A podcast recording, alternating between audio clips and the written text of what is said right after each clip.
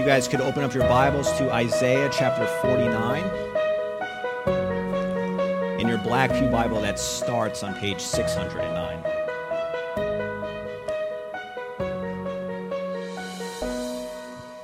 And we're going to be in the first seven verses today of Isaiah chapter 49. So let's read this together. Isaiah chapter 49, starting in verse 1. The Word of God says this Listen to me, O coastlands, and give attention, you peoples from afar. The Lord called me from the womb, from the body of my mother, He named my name. He made my mouth like a sharp sword. In the shadow of His hand, He hid me. He made me a polished arrow.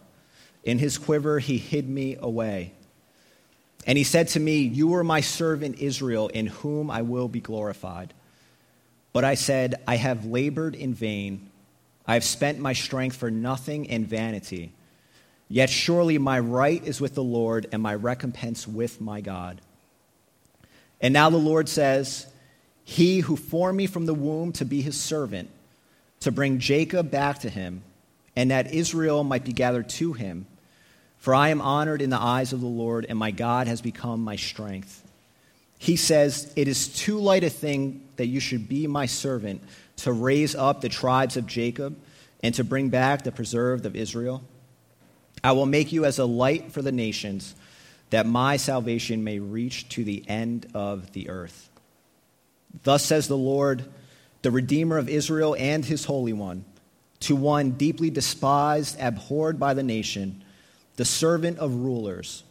Kings shall see and arise princes, and they shall prostrate themselves because of the Lord who is faithful, the Holy One of Israel, who has chosen you. Well, if you are interested in real estate, which I'm aware that many of you in here are, and you go on these websites like Zillow and Realtor, and you look at these real estate listings, you will find that there's one word that's used in like 80% of all listings, and it's the word desirable. Desirable. Come see this charming ranch in desirable blank, right? Fill in the blank with any name that you could possibly think of of any city in the entire world. If we were living during World War II and Nazi Germany was bombing London and we were looking for a home in London, it would still say Come see this charming ranch in desirable London.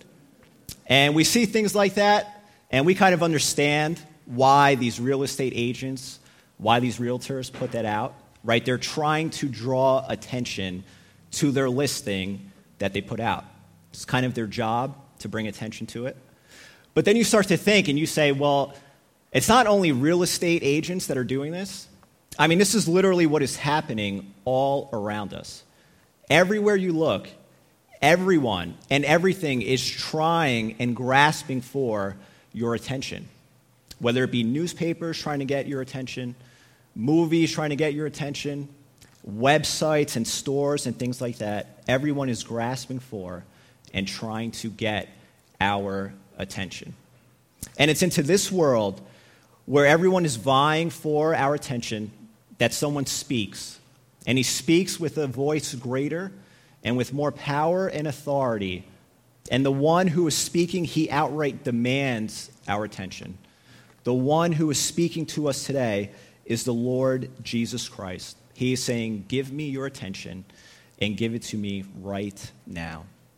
This passage of scripture that we're in today in Isaiah chapter 49 is known as the second servant song of the Lord Jesus Christ. And last week, if you remember, Last week we saw that Israel, the nation of Israel, as God's servant, they failed. They rebelled against God, they sinned against God. They failed in the sense that they failed to honor God, failed to be a light to the Gentile nations around them. And as a result of this, what God did was he scattered them, and thus leading to what's known as the Babylonian captivity. And in Isaiah 42, in that first servant song, we saw that God promised to send his saving servant into the world. And he said that his saving servant would do two things he would establish biblical justice throughout the world, and he would be the one who would free his people out of their bondage to sin. So, in the most general way that we can put it, Israel in Isaiah, in the book of Isaiah, the nation of Israel, their main problem is their sin and their rebellion against God. And the solution to their problem is to believe in God's saving servant. Likewise, for us in our society today, our big problem is our sin and our rebellion against God. And the solution is the same it's to believe in God's saving servant. In Isaiah 42, what we had was a biographical depiction of God's saving servant, in the sense that it was God the Father describing this servant for us. Here in Isaiah 49, we have an autobiographical depiction. We literally have Jesus describing himself for us. And what we're going to see, we're going to see that Jesus, God's saving servant, we're going to see that he's mighty to save, that he's well equipped with the weapons necessary to bring about our salvation. We're going to see that he is incredibly self sacrificial. And we're going to see that his self sacrificial salvation has literally had worldwide ramifications. Here's what he says in the first part of verse 1. He says, Listen to me, O coastlands, and give attention, you peoples from afar. So he says, Listen. Listen. This is an imperative command. He is demanding that your attention be on him. He is saying, Pay attention. He was speaking directly to the Jew in Babylonian captivity, and he's speaking directly to us here today. And the entire world is his attentive audience. Says, Listen to me. And notice the power and the authority from which he speaks. Listen to me. He is the authority behind it. You know, prior to this point in Isaiah, that phrase, listen to me, had been used four times. And each time that it was used, it was always Yahweh speaking. It was always God speaking. So the first time it's used is in Isaiah 41. There, God says this He says, Listen to me in silence, O coastlands. Then in Isaiah 46, God says, Listen to me, O house of Jacob. Also in Isaiah 46, God says, Listen to me, you stubborn of heart. In Isaiah 48, God says, Listen to me, O Jacob. And then in our text here, we have God's saving servant speaking, and he says, Listen to me, O coastlands. Alec Motyer, he wrote a tremendous commentary on the book of Isaiah, and in it, he makes the point that this can only possibly be Jesus speaking. That all throughout the scriptures, you never see any prophet or any mere man say, Listen to me, with the authority that is being used here. You never see any prophet, any mere man say, Listen to me in this personal way, how it's being used here. And by virtue of saying this, God's saving servant, the Lord Jesus Christ, by virtue of saying this, what he is doing is he is saying that he has the same authority as Yahweh. And you know what that tells us? That tells us that this saving servant is, in fact, God. He's Yahweh. He's God the Son, Yahweh the Son, the second person of the Trinity. He's the Lord Jesus Christ. He is equal with God the Father on the authority scale. You know, we saw this all throughout the course of the Lord's earthly ministry. For example, if you remember when Jesus heals the paralytic, Jesus heals him, and after healing him, he says, My son, your sins are forgiven. And people hear that and they say, That's blasphemy. And Jesus says, No, I have the authority to do this. In Matthew chapter 28, Jesus says, All authority on heaven and on earth has been given to me. And in our text, what Jesus is doing is he's drawing upon this authority and he's drawing the attention of the entire world upon himself. He has the floor, and we ought to take heed to what it is that he's about to say. He goes on in verse 1, and he says this He said, the Lord called me from the womb. From the body of my mother, he named my name. So he is called for the task at hand. This is his destiny. This is his divine destiny. He was destined to be the saving servant of the world. He was destined to do what he did throughout the course of his earthly ministry. He was destined the Lord Jesus was to come here and to bear witness to the testimony of the truth of God's word. If you remember in John chapter 18, Jesus, he's standing before Pontius Pilate, and Pilate asks him, he says, Are you a king? And this is how Jesus responds to him. He says, You say that I'm a king. For this purpose I was born, and for this purpose I have come into the world, to bear witness to the testimony to the truth. Everyone who is of the truth listens to my voice. So, did you hear that from Jesus? Jesus is saying that if you want to be on the side of truth, you need to be on his side. You need to be on his side because he's the one that bears testimony to the truth of God's word. You know, wrapped up in what Jesus says there in John chapter 18 is the fact that truth is objective and not subjective. Okay? And that's something that our society would look at it and they would flip it around. They would say, no, no, no, there's no such thing as objective truth. Truth is subjective. Kind of the most common way we see this is when you share something true about the Bible with someone, they'll say to you, well, you know, that's your truth, but that's not my truth. Or that's your truth, but that's not his or her truth. They're operating from a standpoint that truth is subjective, but it's not, it's objective.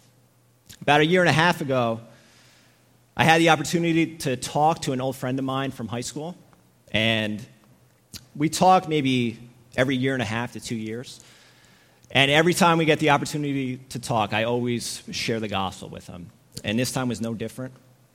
And after I shared the gospel with him, he says to me, he says, Well, he says, You don't know that that's true for certain. And I said, No, I do. That's, that's why I told you. And he goes, No, no, no, you don't know. You can't know for certain that that's true. And I said, Oh, I said, I think I know what you're saying. And he goes, You get it now? And I'm like, Yeah, yeah. So I can't know anything for certain because I'm a Christian. But you know for certain that I can't know anything for certain because you're the only one that can know anything for certain. I said, Do you see the inconsistency in your logic? And to his credit, he did say after, he was like, Yeah, you're right, that actually is inconsistent of me. But you know where he was operating from? Operating from where the world operates. That truth is subjective, but it's not. Truth is objective, it's conclusive, it is definitive.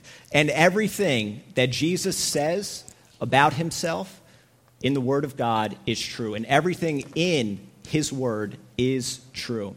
In John chapter 14, verse 6, Jesus says, I am the way, the truth, and the life.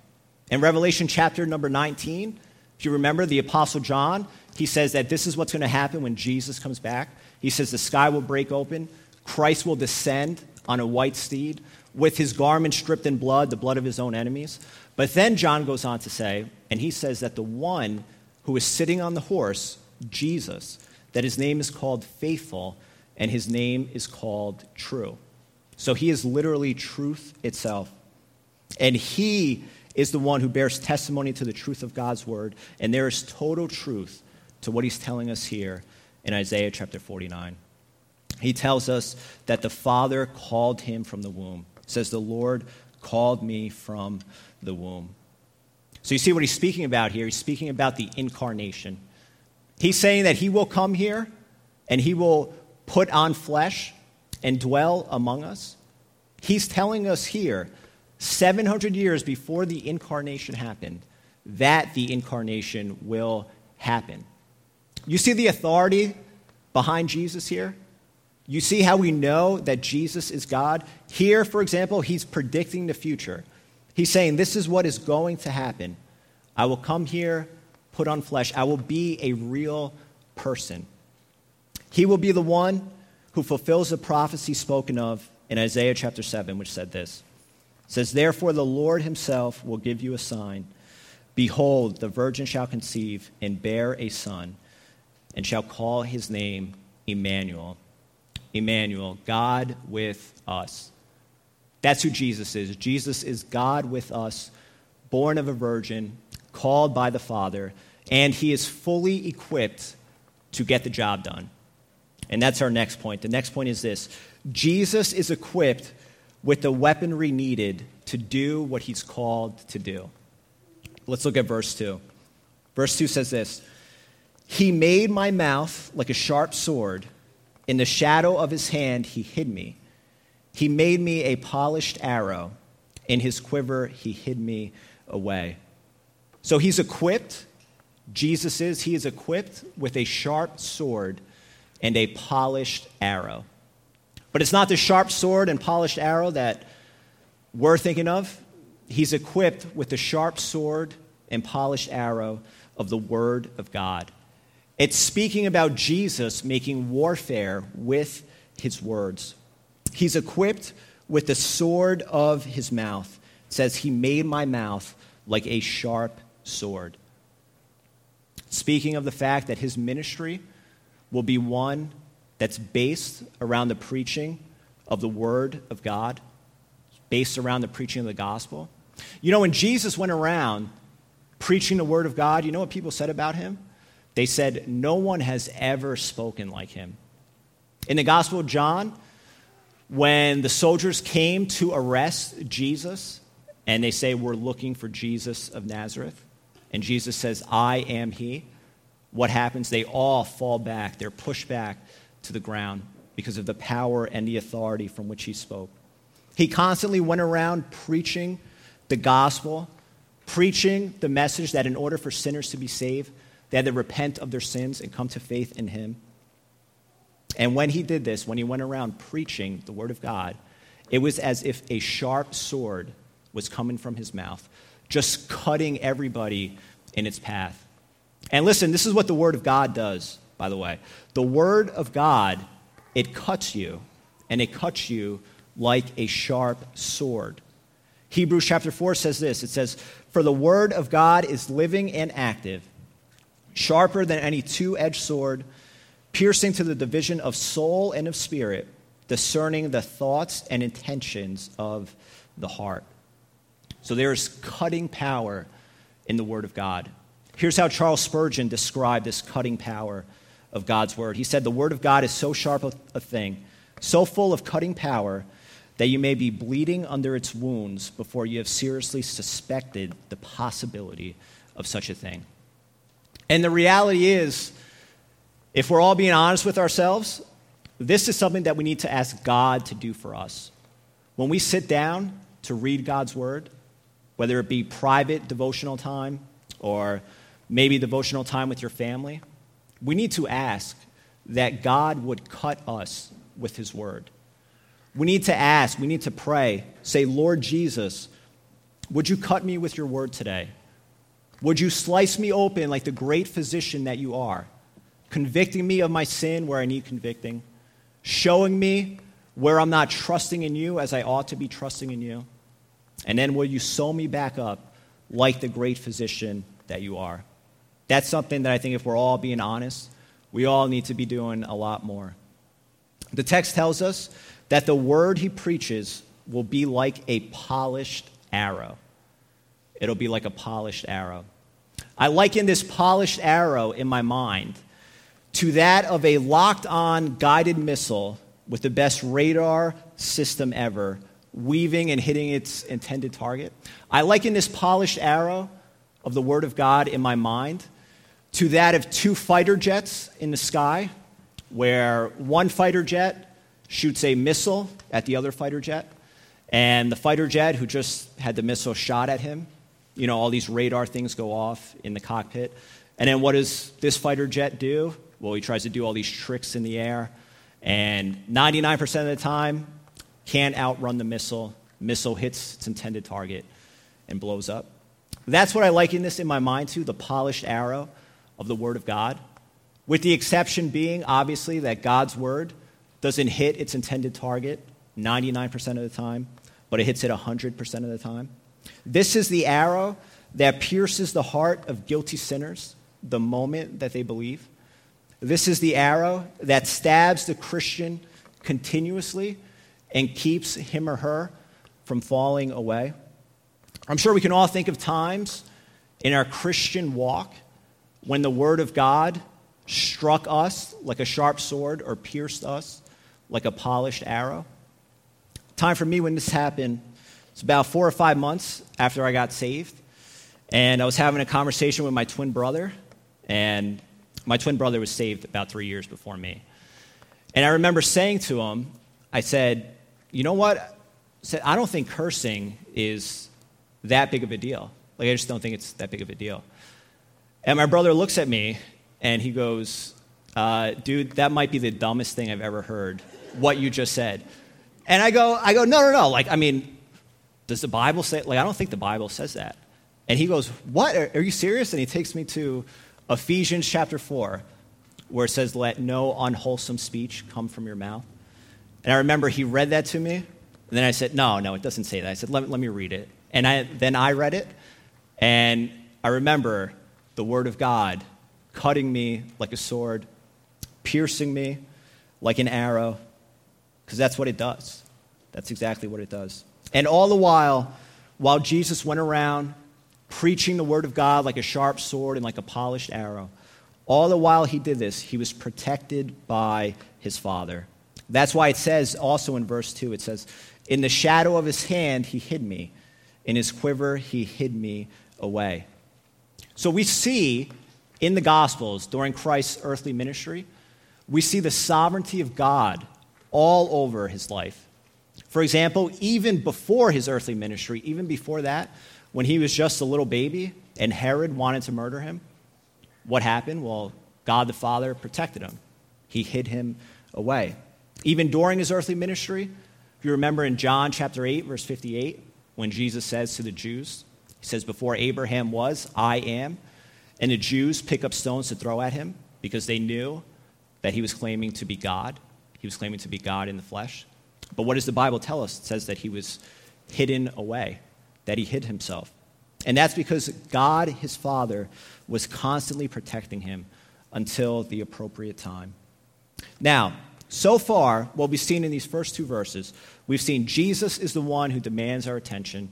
He's told us what he was telling the Jews in Babylonian captivity that he would come here, put on flesh, dwell among us. He's told us that his word that he preaches is like a sharp sword, like a polished arrow. And now in verses 3 and 4, what Jesus is going to do is he is going to retell a conversation that took place between himself and God the Father.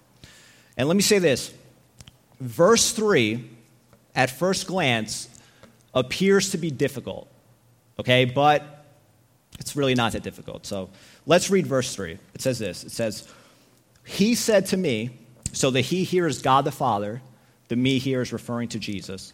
So he said to me, You are my servant Israel, in whom I will be glorified. So, what is going on here? Well, we know that these servant songs in Isaiah, and remember, there are four of the servant songs in Isaiah. So there's one in Isaiah 42, second one here in Isaiah 49, next one in Isaiah 50, and the most common one, most famous one, is the one that starts at the end of Isaiah 52 and goes into all of Isaiah 53. We know that all of those servant songs are about the Lord Jesus. Okay? And we also know that Jewish people today, they look back on these servant songs in Isaiah and they say, no, no, no, this isn't about Jesus. This is about the nation of Israel. So, with that in mind, and coming to verse 3, where God the Father says, You are my servant Israel, with all that in mind, it may cause some people to think, well, maybe Jewish people today are onto something. But no, they're not. Okay? The, the, uh, if, you, if you just think of the, the logical inconsistency to say that rebellious, idolatrous, sinful Israel could save idolatrous, rebellious, sinful Israel, right? That doesn't make any sense whatsoever. So, what exactly is going on here? Well, before we even discuss that, there's something that we need to keep in mind. And that is this when the Bible uses the word Israel, it is not always referring to the actual physical nation itself. All right? So, most obvious example of this is the first time we see Israel used in Scripture is in Genesis chapter 32, where God changes Jacob's name from Jacob to Israel. So obviously, when it was being used there in Genesis 32, it wasn't referring to the physical nation. Another time where we see this distinction is in Romans chapter 9, verse 6, where the Apostle Paul, he says, he says this, he says, Not all who are descended from Israel belong to Israel. So in Romans 9, Paul is saying, look, there's a difference between the physical nation of Israel and between spiritual or true Israel. And spiritual or true Israel, by the way, makes up every single believer in the Lord Jesus Christ. So if you are sitting here and your faith is in Christ, I can say to you, I could say, you are a part of Israel. And you can affirm and you could say, yeah, I am a part of Israel. And certainly we wouldn't be speaking as if we were actually a part of the physical nation of Israel itself. So, what's going on here in verse 3 is that this servant, the Lord Jesus, he is being referred to as a representative of Israel and the representative of Israel. And this is something that happens all throughout the Old Testament. All throughout the Old Testament, for example, you see that the king of Israel is the national representative for the nation as a whole most basic way you see this is, generally speaking, when the king of Israel was a good king who was seeking after God, what did God do? Well, generally, he would bless the entire nation. When the king of Israel was an evil king, not seeking after God, what would God do? He would not bless the nation. So here, when it says, You are my servant Israel, it's referring to the fact that Jesus is the representative of Israel. And that's because he is the fulfillment of what the nation was supposed to be. So remember, Israel, as God's servant, they failed. They sinned against him, rebelled against him, failed to honor him, failed to be a light to the Gentiles around him. But Jesus did not fail in his mission. He's the one that embodies everything that they should have been. He says, You are my servant Israel in whom I will be glorified. So again, this can only be about Jesus. Can't be about the nation.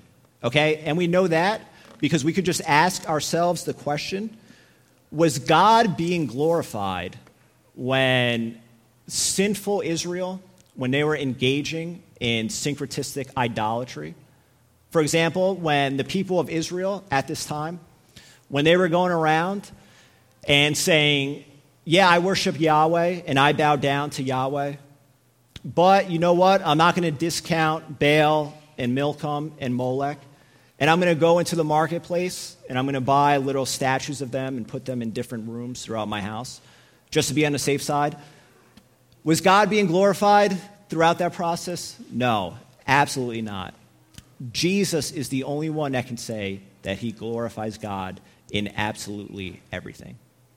And by the way, we really shouldn't be that surprised that Jesus would be referred to here as Israel, because when you think of it, what was ultimately the point of God establishing and creating the nation of Israel? Well, ultimately, it was made for Christ. The Bible tells us that everything was made for Christ and that includes the establishment and creation of nations. Colossians chapter 1 says this it says, For by him all things were created, in heaven and on earth, visible and invisible, whether thrones or dominions or rulers or authorities. All things were created through him and for him. So, Jesus, he is the embodiment of Israel. He's the one called from the womb. He's the man that, the, he's the man that demands our attention and he is equipped for the task at hand with the proper weaponry that's needed. Now, with all that in mind, you would think that the task at hand, whatever it is, you would think that it should be pretty easy. I mean, he's the Son of God, and he's well equipped for the task at hand. So, whatever the task is, you would think this should be pretty easy for him. But no, it wasn't. It wasn't easy. There was immense, immense difficulty of what Jesus had to endure for us. And it cost him much. And that's something that we can never forget something we can never take for granted, is the immense difficulty of what Jesus did for us. A few years ago, I remember reading this story. I think they made a movie about this of this mountain climber who's climbing this mountain, and some way, I don't really recall how, his arm gets stuck under a rock, and he's trying to get his arm out, and he can't. So, what he has to do is he has to take a pocket knife and then cut off his arm. And then, if that wasn't difficult enough, he had to continue climbing. And then, when he got to a specific point, he then hiked seven miles to get to safety. I imagine that was pretty, pretty difficult. And even something like that doesn't even begin to compare to the difficulty of what Jesus did for us. Jesus responds in verse 4 to what God the Father said in verse 3. And he says this in the first part of verse 4 He says, I have labored in vain, I have spent my strength for nothing in vanity. So we get a glimpse here, we get a glimpse of just how self sacrificial the Lord Jesus Christ is. We get a glimpse of his inward thoughts during his earthly ministry.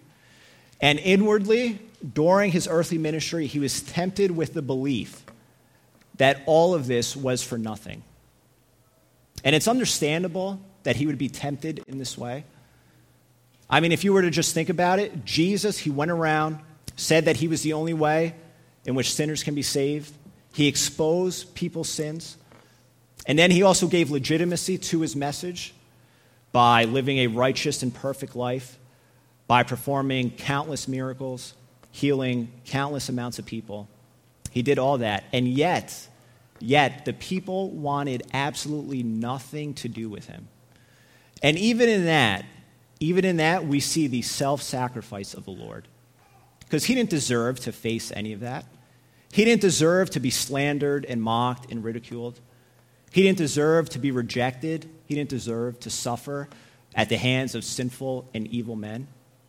He didn't deserve that. And all the while, all these things were happening to him, he was tempted to think that all of his work, that it was all in vain. We see a good example of this in Matthew chapter 12. If you remember in Matthew 12, Jesus, he goes into the synagogue and he heals this man with a withered hand. And he heals him. All these people see him heal this man with a withered hand. And you would think that after they saw this take place, that they would just bow down and start worshiping him. But no, the Bible tells us that the Pharisees who saw it says that they went out and conspired against him about how to destroy him. And that's just one example. I mean, we could list examples all day long of him being opposed for absolutely no good reason. And all of that caused him to be tempted to say and be tempted to think everything that I'm doing is in vain.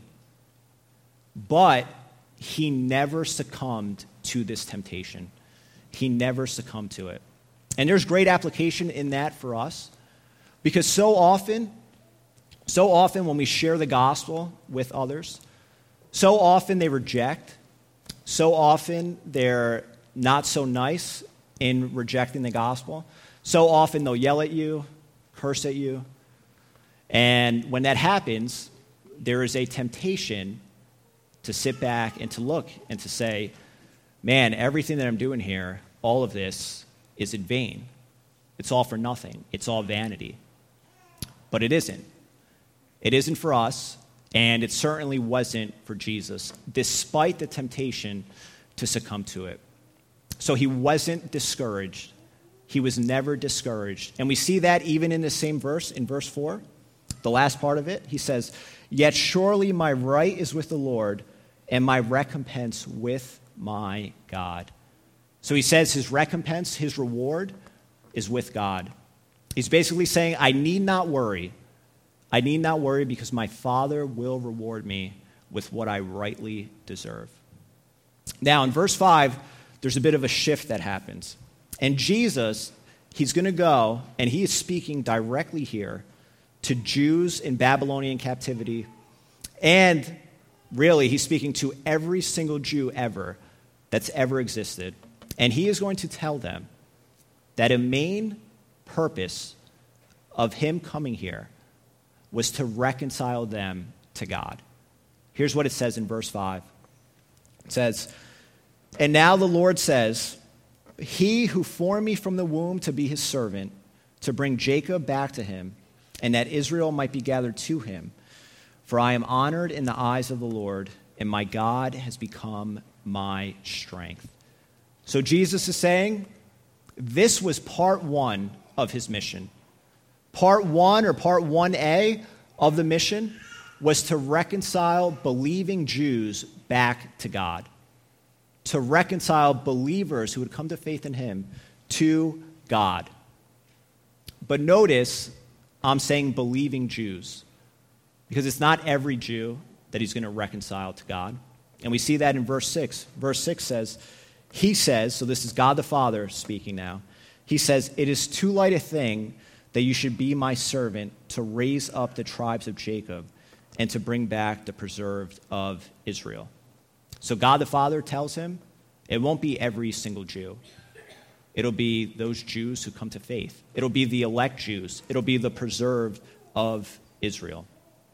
And I wonder, I wonder if you caught what God the Father says to God the Son at the beginning of verse 6. He says to him, He says, It is too light a thing that you should be my servant to raise up the tribes of Jacob and to bring back the preserved of Israel. I will make you as a light for the nations, that my salvation may reach to the end of the earth. So the Father says to the Son, He says to him, just giving you believing Jews isn't enough. That's not enough. Just saying that you will be the saving servant for Israel as a nation, that's not nearly enough. You deserve far more. We need to get the Gentiles in on this. You'll be the Savior, you'll be the servant for the Gentiles also. You know what this conversation in Isaiah chapter 49 reminds me of? It reminds me of the conversation that Jesus retells for us in Psalm 2. In Psalm 2, the big question that's being asked there is why do the nations rage and why do the peoples plot in vain? Against the Lord, so against God the Father, and against his anointed, God the Son. And the answer to that question, by the way, as to why the nations rage and the peoples plot in vain, is because they want to cast off any and all moral responsibility before God. But in Psalm 2, Jesus, he retells a conversation between him and God the Father. And this is what he says He says, The Lord, so God the Father, said to me, referring to Jesus, You are my son. Today I have begotten you. Ask of me, and I will make the nations your heritage and the ends of the earth your possession. So you see that in Psalm 2, God the Father is saying to Jesus, to God the Son, He's saying, All you have to do is ask me, and I'll give it to you. Just ask, and whatever you want, it's yours. And in here in Isaiah 49, God the Father is saying to God the Son, He's saying, It's not enough that you just have believing Jews to reconcile. No, we are going to give you more. You deserve more. We're going to give you the Gentiles as well. And listen, this is God's desire for his son. His desire God's desire for his son is to give him a great many people as his reward. That's his desire. So, part 1A of the mission is to reconcile Jews to God. Part 1B is to reconcile Gentiles to God. Now, in verse 7, this entire section of Scripture ends, and it ends in such an amazing way. We see God the Father describing for us what's known as the humiliation of Christ and the exaltation of Christ.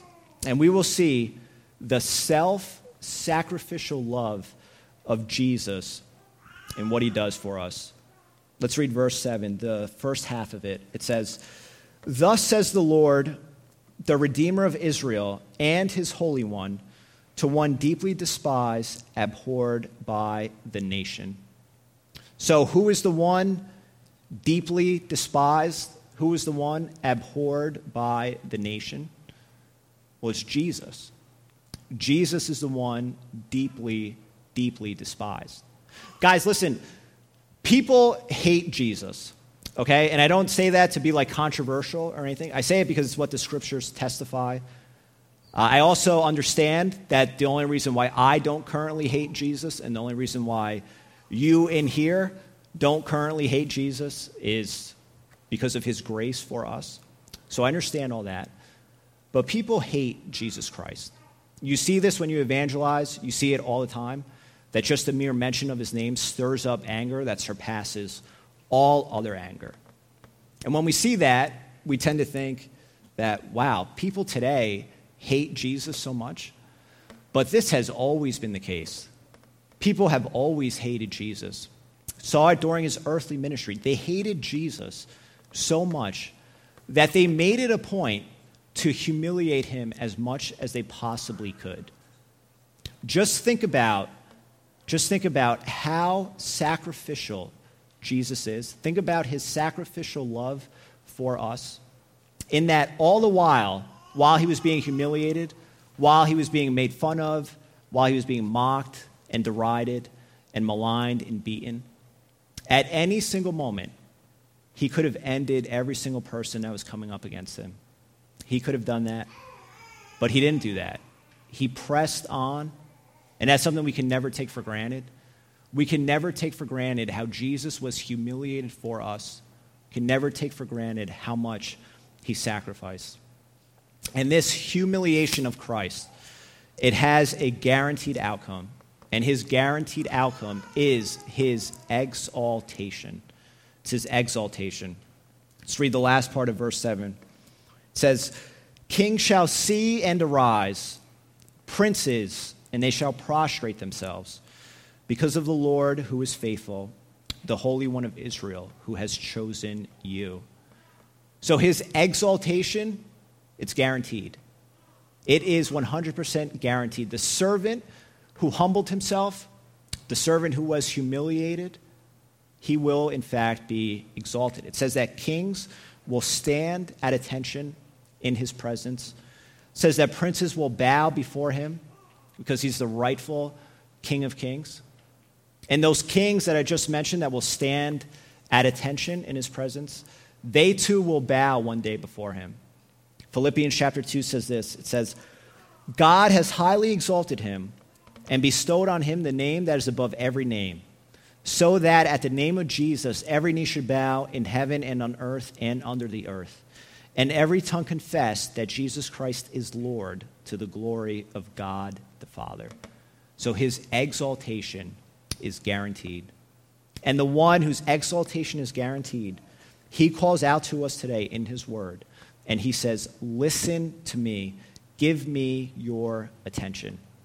And he gives us multiple reasons as to why we ought to give him our attention.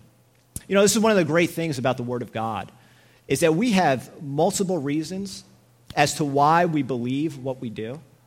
So, for example, I've heard it said, and I may have actually said this to, to you guys, but I've, I've heard it said where people say, well, God would still be worthy of our worship, even if we didn't have the Bible, because He's the creator of everything. And that's true, right? There's nothing really wrong with that statement. But isn't it awesome that God gives us reason upon reason upon reason upon reason upon reason as to why we ought to worship Him, God the Father, God the Son, God the Holy Spirit?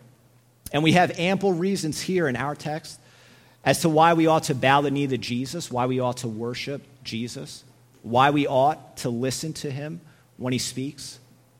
He is mighty to save, he's well equipped to bring about our salvation, he's self sacrificial, and his self sacrificial salvation has had worldwide ramifications. And the question today, the question today is are you hearing him? He demanded your attention at the beginning. So are you giving him your attention? Or is your attention elsewhere? Are you distracted by other things? Are you distracted by meaningless things that cannot save you? If you are, stop being distracted by those things. Give your attention to Jesus. He's 100% worthy of it. Let's pray together.